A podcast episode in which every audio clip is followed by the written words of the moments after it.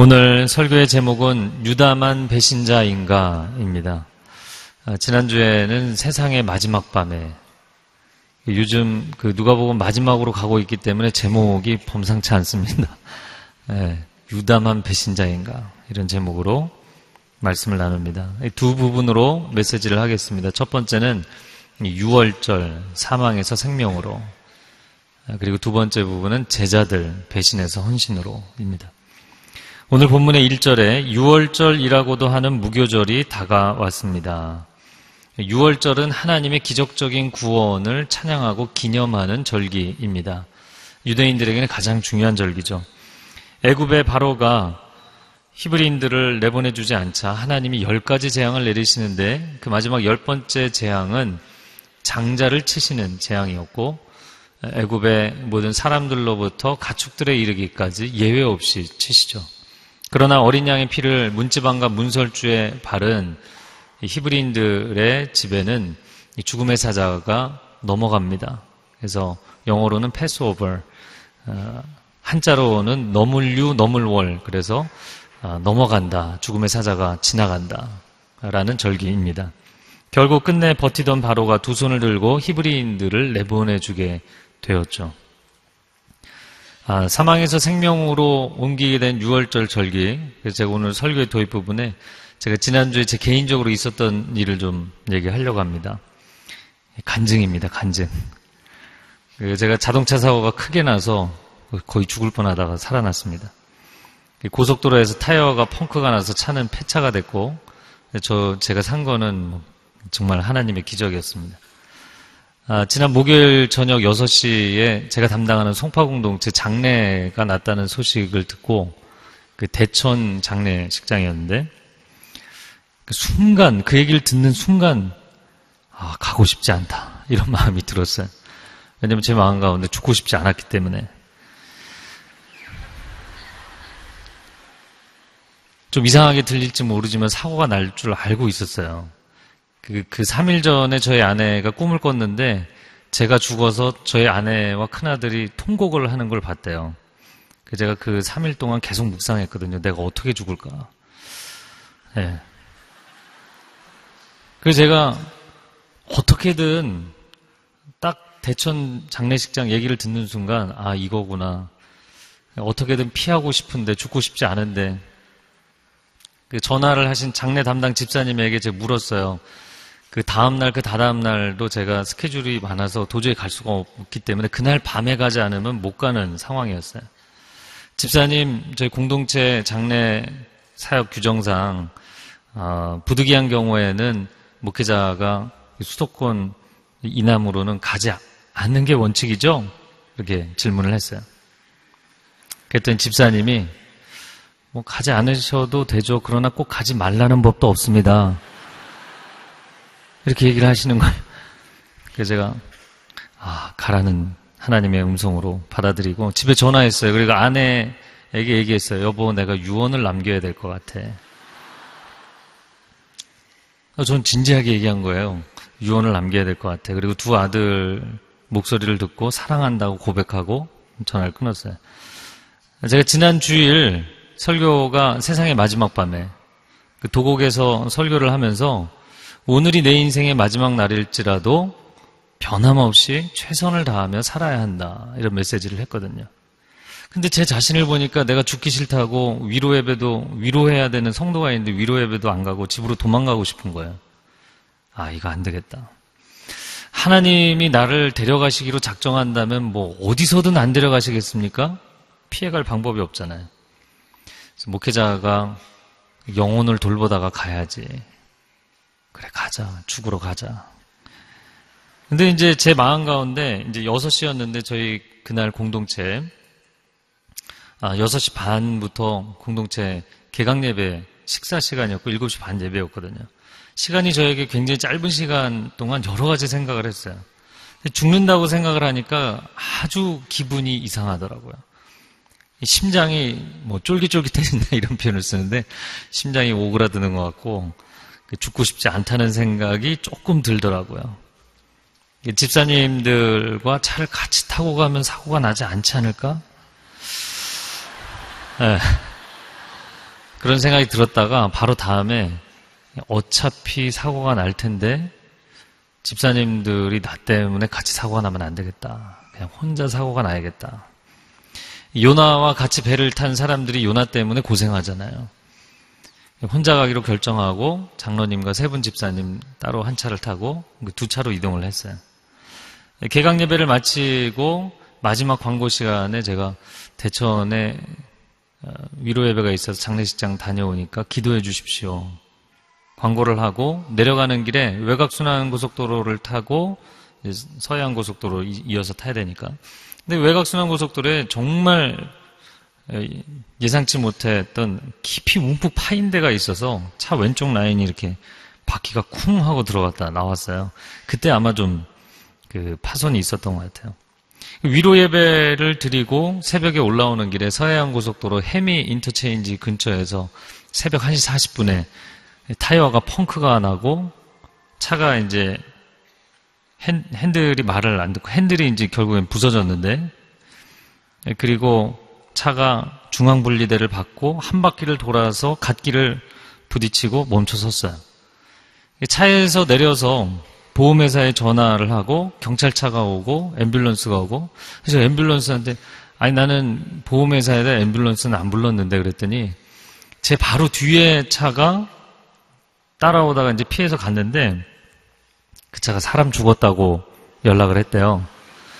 그러니까 그 사람이 뒤에서 볼 때 사망사고였던 거예요. 근데 제가 죽지를 않았죠. 다섯 가지 이유 때문에 죽지 않았습니다. 첫 번째, 아, 바로 뒤에 트럭이 비켜갔다는 것.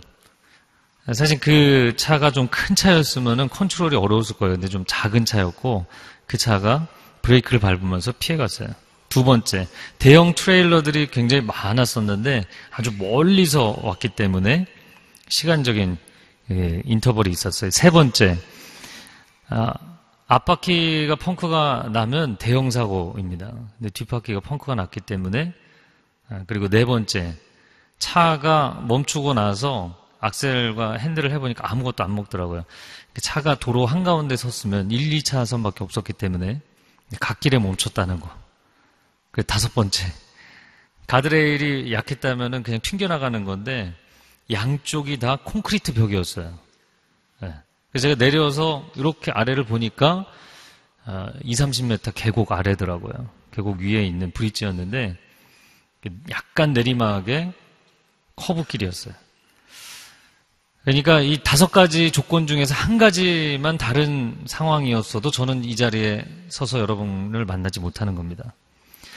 그날 아침 큐티가 뭐였냐면 에스더서 8장에 죽음에서 생명으로 옮겨지는 애. 그래서 에스더서를 제가 제대로 체험했습니다. 정말 죽을 수밖에 없는 날 하나님이 살려주셨어요. 금요일에 병원에 가봤더니 그 다 정상이라고 아, 물론 뭐 그 경과를 좀 보면서 치료를 해야 된다 생각합니다. 예, 사고가 난 이후에 아, 더 정말 겸손하게 진실하게 사약해야겠다.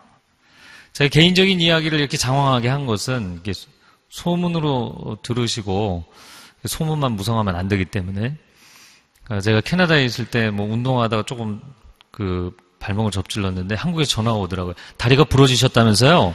이렇게 전화가 오더라고요. 네. 두 번째는 오늘의 말씀과 상당히 중요한 연관성이 있기 때문에 제가 이 얘기를 했습니다. 하나님이 하나님의 백성들을 사망에서 생명으로 옮기시는 줄로 믿습니다. 6월절, 하나님의 구원을 찬양하는 그 6월절에 하나님의 구원을 백성들에게 베풀었던 예수님을 죽이려고 하고 있어요. 그래서 이 상황이 도대체 무슨 시츄에이션인가 생각을 해봤더니 마치 이런 겁니다. 광복절에 독립투사 죽이겠다고 하는 거나 똑같은 거예요. 예수님은 백성들을 질병과 절망과 가난과 아픔, 또 영적인 억압, 귀신 들림으로부터 구원해 주신 분이잖아요. 근데 그런 분을 구원을 기뻐하는 6월절에 죽이겠다는 거예요. 그럼 왜 그런가? 예수가 살아있으면 자기들이 죽을 것 같은 거예요.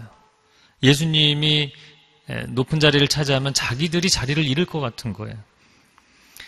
그런데 백성들이 상당히 압도적인 지지를 보내고 있기 때문에 어, 교묘하게 사람들의 눈길을 피해서 예수를 죽일 방법이 없는가 묘수를 찾았던 것입니다. 오늘 본문의 3절에 그런데 한 사람이 거기에 반응을 했습니다. 사탄이 그 열둘 중 하나인 가롯이라는 유다에게 들어갔다. 사탄은 하나님을 대적하는 귀신들의 우두머리죠. 사탄은 영입니다. 영은 사람 안에 들어갑니다. 들어갈 수가 있어요. 성령님이 우리 안에 내주하십니다. 그런데 사탄도 사람 안에 침입을 합니다. 성령님은 매우 인격적이시기 때문에 억지로 밀고 들어가지 않으세요. 영접하는 자에게 주님이 임하시고 사모하는 자에게 성령님이 임하시는 줄로 믿습니다. 그러나 사탄은 비인격적이에요. 거래를 하거나 유혹을 해서 접근하고 빈틈을 노려서 그 빈틈을 타고듭니다. 에베소서 4장 26절 27절에 이렇게 말씀합니다. 화를 내어도 죄를 짓지 마십시오. 해가 지도록 화를 품지 말며 마귀에게 틈을 주지 마십시오. 분노는 사단이 들어올 수 있는 게이트웨이, 대문을 열어놓는 거예요. 제가 아는 사람이 집에서 가족들하고 뭔가 기분 나쁜 게 있으면 막 화가 나는 거예요. 근데 비정상적으로 막 분노에 사로잡혀서 방문을 꽉 닫고 들어와서 딱 자리에 누운 거예요. 그런데 자리에 똑바로 누웠어요. 누웠는데 이 사람을 등 뒤에서 팔을, 양쪽 팔을 꽉 잡는 힘을 느낀 거죠. 그 누워 있는데 누가 등 뒤에서 붙잡겠습니까? 어, 이 사람이 정신을 차려 일어나서 밖에 나와서 가족들에게 미안하다고. 내가 화를 내서 정말 미안하다고. 화를 품으면 마귀에게 틈을 내어준다. 밴쿠버에서 이런 일이 있었어요. 처음 이민을 오신 분이었는데 아주머니셨는데 자동차 장기 리스를 하려고 가게에 가서 매니저를 만났는데 그 매니저가 차를 다 소개를 해주더니 밴쿠버 온누리교에 나오십시오. 전도를 한 거예요. 교회를 한 번도 안 나가본 사람이었어요. 오후에 쇼핑몰에 가서 장을 보는데 지나가던 한국 여자가 밴쿠버 온누리교에 나오십시오. 뭐 하루에 두 번씩이나 얘기를 하다 보니까 오전에 만난 그 매니저하고 오후에 만난 이 쇼핑몰의 여자가 부부예요. 부부. 아, 이 교회를 가야 되나 보다. 그 교회를 나오기 시작했어요. 근데 희한한 현상이 이분에게 나타났는데 예배당에만 앉아 있으면 머리가 깨질 듯이 아픈 거예요. 예배당 밖에 나가면 멀쩡해져요. 예배당에만 들어오면 머리가 깨질 듯이 아파요. 두세 달을 그러다가 급기야는 집에서 오늘 교회 가야지 생각하는 순간부터 머리가 아프기 시작해요. 이건 영적인 문제죠. 그 남편분이 바다 이야기 사업을 하시는 분이었는데 그 불법이잖아요. 그러니까 앞에는 셔터를 내리고 뒷문으로 불법 영업을 하고 계셨어요. 이분이 교회를 이제 열심히 나오기 시작하면서 저에게 남편의 사업이 잘 되도록 기도해 달라는 거예요. 참 어떻게 기도를 해야 될지. 근데 그 집안의 내력을 보니까 가족들 중에 무당들이 있어요. 이 원수가 완전히 사로잡고 있는 집인데 이 사람이 하나님 앞에 나가려고 그러니까 놔주지를 않는 거예요. 1년을 끌었어요. 제가 버티십시오. 무조건 버티십시오. 머리가 아무리 아파도 버티십시오. 1년이 지나서야 자유해졌어요. 믿지 않는 사람, 그 안에 예수님이 주인이 아닌 사람, 하나님을 아버지라 고백하지 못하는 사람, 육신의 부모가 있는 것처럼 영적인 아버지가 계신데 내 영혼의 아버지를 아버지라고 부르지 않고 있는 사람, 그런 사람의 내면의 영혼의 상태를 간단하게 설명하면 빈집입니다. 좀 심하면 폐가. 도둑이 털기 가장 좋은 데가 어디예요? 빈집이에요. 빈집 터는 거예요. 주인이 없기 때문에 수시로 드나들 수 있어요. 누가복음 11장 24절 이하에 보면 예수님이 이런 얘기를 하시죠. 더러운 귀신이 어떤 사람 안에 있다가 나와서 돌아다니다가 안식할 곳을 못 찾고 다시 가봤더니 이 사람이 정신을 차리고 소재하고 수리하여 집이 멀쩡해졌다. 아니, 멀쩡해졌어? 귀신이 속이 뒤틀려 있잖아요. 자기보다 더 센 귀신 일곱을 데리고 들어왔더니 이 사람의 나중 형편이 이전보다 심하여졌더라. 그래서 믿지 않는 사람들 중에 가끔 그런 뉴스 나오잖아요. 연예인, 일반인 가리지 않고 신내림 받고 무당이 되는, 강신무가 되는 경우들이 있죠. 주인이 없기 때문에 누구든 들어가는 사람이 주인인 거예요. 아직도 하나님이 내 영혼의 주인이라고 고백하지 않는 사람이 있다면 빨리 회개하고 예수님 영접하시기 바랍니다. 빈집으로 두시지 말기 바랍니다. 면역이 없는 사람이 언제 병들지 모르는 것과 똑같은 컨디션이에요. 그런데 문제는 믿는 사람들 가운데도 귀신 들림 현상이 나타납니다. 전문적인 용어로는 demon possession, 귀신에게 사로잡히는 것은 크리스천들에게 일어나지 않아요. 근데 demonization, 그 귀신에게 공격을 받는 일들은 있어요. 어, 이것은 마치 이스라엘 백성들이 약속의 땅에 들어갔지만 그 약속의 땅에 있는 이방인들을 다 몰아내지 못해서 그들이 옆구리에 가시처럼 남아있는 거예요. 블레셋처럼. 끊임없이 괴롭히는 거예요. 분명히 나는 하나님의 자녀라는 영적 신분을 갖게 되었지만 그러나 내 인생의 영역들 가운데 하나님 앞에 온전히 내어드리지 않고 순종하지 않고 맡겨드리지 않으면 원수가 끊임없이 조롱하고 끊임없이 유린하는 삶의 영역들이 있는 것입니다. 크리스찬이 되었는데도 영적 공격에 너무나 쉽게 노출되는 것이죠. 예, 그런 상태에 있는 사람들은 오래 끌지 마십시오. 빨리 주님 앞에 가지고 나와서 회개를 하든지 회복을 받든지 하셔야 돼요. 승리하는 삶이 되기를 축복합니다. 그럼 가론 유다는 사단에게 어떤 틈을 내어 주었는가? 첫 번째는 돈이었어요. 요한복음 12장 6절 하반절에 보면 그는 돈주머니를 맡고 있으면서 거기에 있는 돈을 훔쳐가곤 했기 때문이다. 돈을 사랑하는 것이 일만 악의 뿌리가 된다. 성경이 이야기합니다. 예수가 민족을 구원할 것이라고 잔뜩 기대하고 쫓아다녔는데 그런 정치적 메시아가 되리라는 희망이 이제 사라지게 됐어요. 나는 그런 역할을 하지 않는다, 예수님이. 아, 기대를 접어버리고 이제는 돈이나 몇 푼 건지고 등져야겠다 생각한 것이죠. 그러면 오늘 제목처럼 가론 유다만 배신자인가? 아니죠. 그는 나중에 동참한 경우고 실제로 이 일을 주도한 사람들은 종교 지도자들이죠. 네, 가장 큰 배신자들은 종교 지도자들이었어요. 계시록 2장 9절 하반절에 보면 또 내가 자칭 유대 사람이라 하는 사람들의 모욕도 알지만 실은 그들이 유대 사람들이 아니라 사탄의 집단이다. 개혁 성경에는 사단의 회다. 하나님의 이름을 팔아서 장사하는 사람들, 권력을 얻고 싶어서, 재물을 얻고 싶어서, 헤게모니를 장악하고 싶어서, 거기에 미쳐서 싸울 뿐이지 양들을 구원하는 일에는 전혀 헌신하지 않는 사람들, 그런 사람들이 가장 큰 하나님 나라의 배신자들 역할을 한다는 거예요. 자, 그러면 이 가룟 유다만 배신을 했는가? 제자들도 다 배신했죠. 오늘 본문의 4절부터 6절을 보면 유다는 대제사장들과 성전 경비대장들에게 가서 어떻게 예수를 그들에게 넘겨줄지 의논했다. 그들은 기뻐하면서 유다에게 돈을 주기로 약속했다. 유다도 이에 동의하고 무리가 없을 때 예수를 그들에게 넘겨주려고 기회를 엿보고 있었다. 대제사장들과 실제로 그 체포 계획을 진행할 경비대장들과 만나서 의논을 했어요. 예수님을 어떻게 넘겨줄지. 그 돈을 받기로 합의했는데 성경을 보면 은화 30세겔입니다.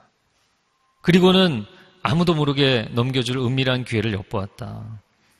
사실 유다가 배신한 것은 어떻게 보면 예수님 말씀을 제대로 들었기 때문이에요. 다른 제자들은 제대로 알아듣지를 못했어요. 예루살렘 올라가시기 전에 나 예루살렘 올라가면 체포될 것이고 죽임당할 것이다. 예수님이 3, 세 번 3번이나 얘기하셨어요. 근데 다른 제자들은 그 얘기를 이해하지 못했어요. 한 귀로 듣고 한 귀로 흘려나갔어요. 왜냐하면 예수님은 높은 자리에 오르시고 그들은 영광을 얻을 것이라고 기대했기 때문입니다. 그래서 누가 더 큰 자냐 다투었죠. 근데 유일하게 그 12명 중에서 유일하게 예수님의 말씀을 제대로 알아들은 사람이 있었는데 그가 가론유다였어요. 그래서 여러분 신앙이라는 것은 정보를 얻는 것이 아닙니다. 신앙은 마음을 드리는 것이죠. 여러분 미래에 어떤 일이 일어날지 하나님이 알려주시면 헌신이 가능할까요? 유일하게 알았던 가론 유다는 배신했어요. 여러분의 미래를 알려고 기도하는 게 아닙니다. 어떠한 미래가 오든 내가 죽게 헌신하겠습니다. 이 결단을 하는 것이 신앙이죠. 유다는 돈 때문에 배신했고 더 이상 기대할 것이 없기 때문에 배신했습니다. 그러나 가장 중요한 것이 있다면 무엇보다도 죽고 싶지 않았기 때문에 배신했어요. 살고 싶어서 배신했어요. 내가 예수님과 계속 한 배를 타고 있으면 나도 죽게 생겼거든요. 이걸 유일하게 정확하게 분별한 게 가론 유다였다는 거예요. 사람들은 모두가 살고 싶어 합니다. 죽고 싶지 않아요. 어떻게든 생명을 연장하고 싶어요. 중병에 걸린 사람도 생명 연장하고 싶고, 연로하신 분도 오래 살았으면 좋겠고, 살고 싶은 욕구는 모든 살아있는 존재들의 떨칠 수 없는 본능이에요. 그런데 성경이 다르게 이야기합니다. 살고자 하는 자는 죽을 것이고, 나를 위해 기꺼이 죽고자 하는 자는 살 것이다. 누가복음 9장 24절 말씀 같이 읽어보겠습니다. 시작. 누구든지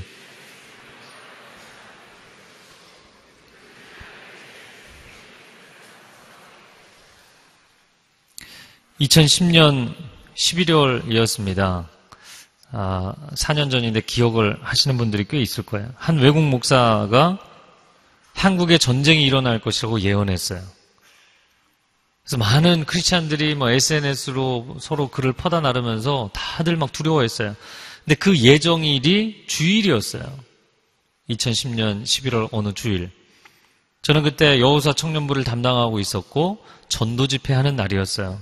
두 달 전부터 기도하고 준비해서 그날 초청자들을 모시고 복음을 증거하는 날이었어요. 한 청년이 카톡이 왔어요. 목사님, 저 오늘 도저히 무서워서 교회를 못 가겠어요. 전 죽고 싶지 않아요. 제가 답장을 보냈어요. 오늘이 내 인생의 마지막 날이라면 집에 숨어 있다가 갈래? 아니면 전도하다가 갈래? 주님 앞에 서서 주님이 너 땅에서 뭐 하다 왔니? 저 죽고 싶지 않아서 집에 숨어 있다가 왔어요. 이렇게 고백하겠니? 아니면 저 예배 드리다 왔습니다. 저 한 영혼을 구원하다가 왔습니다. 이렇게 대답하겠니? 살고자 하는 자는 죽을 것이고 주를 위해 죽고자 하는 자는 살 것입니다. 네. 한 분이 담대하게 아멘 하셨어요. 이런 거 아멘 하기 쉽지 않죠? 가론 유다를 보십시오. 살겠다고 몸부림치다가 결국 죽었어요. 주님은 기꺼이 죽음의 길을 가셨기 때문에 사셨어요. 가론 유다는 배신의 테이블에 앉아서 종교 지도자들과 예수님 팔 논의를 했습니다. 근데 오늘 본문의 바로 다음 부분은 예수님이 최후의 만찬을 하시는 장면. 예수님은 헌신의 테이블에 앉아서 자기의 생명을 내어주시는 것에 대해서 이야기하고 계셨어요. 가론 유다는 그 배신의 테이블에서 돈이 오고 갔지만 예수님은 그 헌신의 테이블에서 생명이 오고 가는 대화를 나누셨던 것입니다. 결국에 유다는 은화 30세계를 받았습니다. 이 은화 30세계는 그 당시 노예 한 명의 몸값입니다. 예수님을 노예 한 명의 몸값으로 팔아넘겼어요. 그가 받은 그 예수님의 몸값이 결국에 자신의 생명값이 될 것을 전혀 모르고 있었어요. 사실 예수님은 우리의 죄값을 대신 치르시기 위해서 자신의 생명을 값으로 지불해 주러 오신 분입니다. 그런데 그 며칠을 참지 못해서 가론 유다는 회개도 하지 않고 자살하고 생을 마감했습니다. 얼마나 안타까운 일인지. 사실 우리도 내 인생 살아보겠다고 나 혼자 살아보겠다고 예수님을 등지고 배신하는 경우가 얼마나 많은지 모릅니다. 역사상 네로 황제가 그 비정상이었잖아요. 완전히 미쳐서 로마에 불을 지릅니다. 로마 대화제라는 사건인데 AD 64년에 로마시 전체를 불태우면서 그거를 즐기고 있었어요. 그런데 그 화재에 대한 책임을 자기가 져야 되니까 그 화재에 대한 누명을 기독교인들에게 다 뒤집어 씌우죠. 기독교인들이 불을 질렀다. 그리고는 그 당시 로마에서 활동을 하던 사도 베드로에게는 체포 명령이 떨어집니다. 성도들이 피신하십시오. 당신 여기 있으면 죽습니다. 베드로가 성을 몰래 빠져나오는데 예수님을 만나죠. 그리고 베드로가 던졌던 질문, Quo vadis Domine, 주여 어디로 가십니까? 주여 어디로 가시나이까? 나는 내가 버리고 나온 로마로, 내가 양무리들을 버리고 나온 그 로마로 십자가를 지러 다시 들어간다.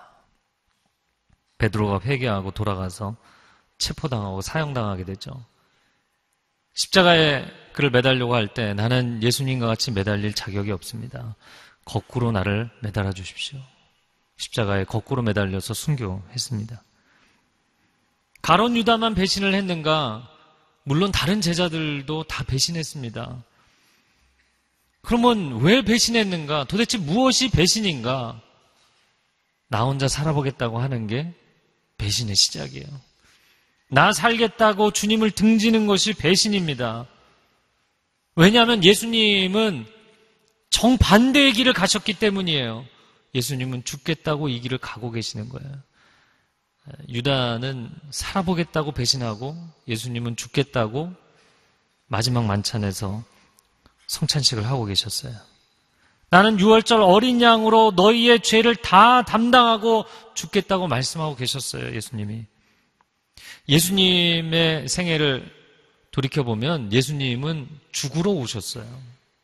여러분, 사람이 태어날 때, 아, 내가 좀 잘 살아보겠다, 이러고 인생을 시작하지, 내가 죽어보겠다, 이러고 인생을 시작하는 사람 없잖아요. 예수님은 죽으러 오셨어요. 우리가 예수님을 닮으려면 우리는 죽기 위해 살아야 돼요. 살기 위해 사는 것이 아닙니다. 예수님의 공생애를 돌이켜보면 날마다 예수님은 산 것이 아니라 날마다 예수님은 죽으셨어요. 날마다 예수님은 십자가를 지셨습니다. 그래서 예수님이 사람들을 만나는 모든 사건에서 저는 십자가에 달리는 예수님의 영상을 보게 됩니다. 문둥병을 앓고 있는 병자, 아무도 손대지 않고 더럽게 생각하는 저주받은 인생, 예수님이 손을 얹으셔서 그를 만지시고 치유하신 것은 예수님은 그 순간에 그를 위해 십자가를 달리시는 거예요. 가늠하다 현장에서 잡힌 여인, 사람들이 돌로 쳐서 죽이려고 하는데 예수님이 막아주시잖아요. 만약에 사람들이 돌 내려놓지 않았으면 예수님도 돌 맞아 죽는 거예요. 예수님은 그 여인을 지키기 위해서 십자가를 지시는 거예요.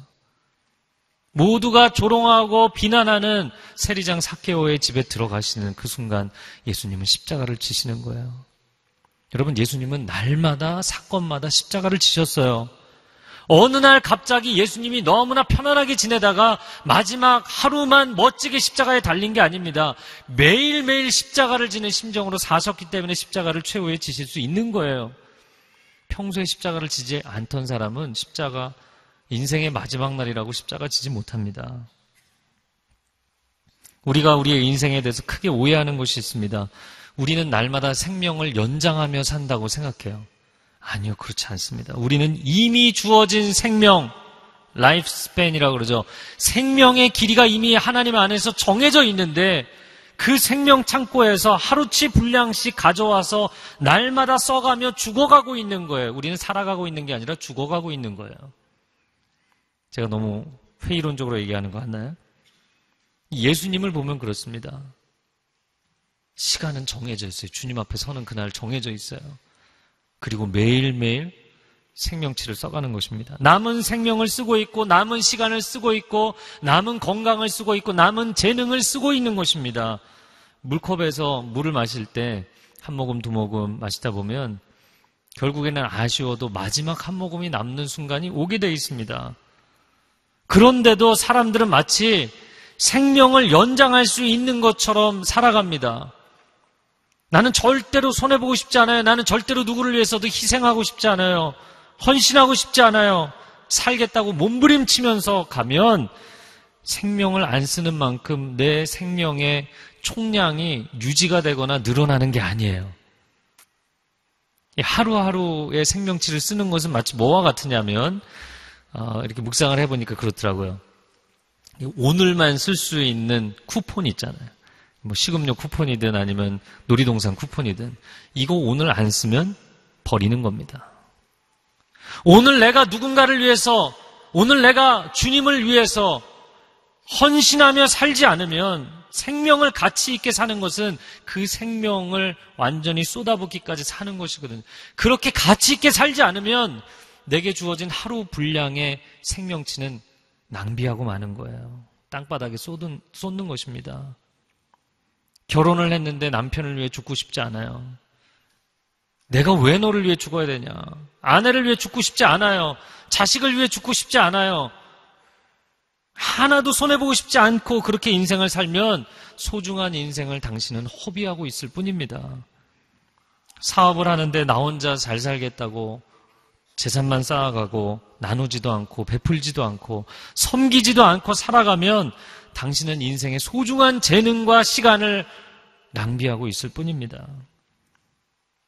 성공을 위해서만 목회하고 그 누구를 위해서도 내가 죽고 싶은 생각이 없다고 얘기하는 목회자가 있다면 그 사람은 하나님의 나라를 헛된 것으로 만들며 하나님이 주신 생명과 사역을 허비하고 있는 것입니다. 그래서 인생은 살겠다고 몸부림치면서 절대로 나는 죽지 않겠다고 버티면서 비참하게 죽어갈 것이냐 아니면 기꺼이 죽으면서 가치 있게 살 것이냐 이 둘 중에 하나죠. 우리는 죽어야 합니다. 기꺼이 죽어야 합니다. 그것이 인생을 참으로 가치 있게 의미 있게 사는 길이기 때문입니다. 결혼을 하지 않은 사람들에게 제가 늘 고면합니다. 행복하려고 결혼하지 말고 헌신하기 위해 결혼하십시오. 그쵸? 행복하겠다고 결혼해 했기 때문에 늘 싸우는 거예요. 헌신하겠다. 아, 이제는 완전히 헌신을 해야 되는구나. 한 사람을 위해 헌신하고 자녀들을 위해 헌신하고 또 그 자녀들이 나중에서 또 자녀들을 데리고 와요. 그럼 또 걔들을 위해 헌신해야 돼. 제가 어제 설교 준비하러 나왔는데 제가 아는 장로님 부부가 손주를 데리고 여기서 얼마나 막 행복하게 뛰어놀고 계시는지 걸려 드셨군요. 그래서 속으로 그 손주를 위해 또 헌신하며 사는 거예요. 끝났다 생각했는데 여러분, 나 혼자 잘 살려고 사업하는 것이 아니라 세상에 희망을 주기 위해 사업하는 분들이 많아지기를 바랍니다. 내 교회만 부흥하겠다고 목회하는 것이 아니라 영혼들을 살리기 위해서, 한국 교회 살리기 위해서 목회해야 합니다. 정치하는 목적이 권력이 아니고 백성을 섬기는 것이 목적이어야 되는 것처럼 목회는 절대로 부흥이 목적이 아닙니다. 권력이 목적이 된 정치 세력은 타락하게 돼 있고 부흥이 목적이 된 교회는 타락하게 돼 있어요. 교회는 하나님이 주신 부흥, 그것이 수적인 부흥이든 물질적인 부흥이든 그 모든 것을 아낌없이 쏟아붓기 위해서 선교하고 나누기 위해서 존재하는 것입니다. 하나님 나라 백성으로 살면서 어떻게든 살아보겠다가 비전이 아니라 가치 있게 죽겠다가 비전이 되어야 합니다. 요한복음 4장 13, 14절 말씀에 이 물을 마시는 사람마다 다시 목마를 것이다. 그러나 내가 주는 물을 마시는 사람은 영원히 목마르지 않을 것이다. 아멘. 이 땅에서의 생명은 고갈되는 순간이 오게 되어 있습니다. 그러나 하나님 나라에서 맞이할 그 생명은 영원히 고갈되지 않을 것입니다. 이 땅에서 짧은 시간을 살아가면서 살아보겠다고 몸부림치는 거 말고요. 아낌없이 부어가며 살아가는 축복이 있기를 바랍니다.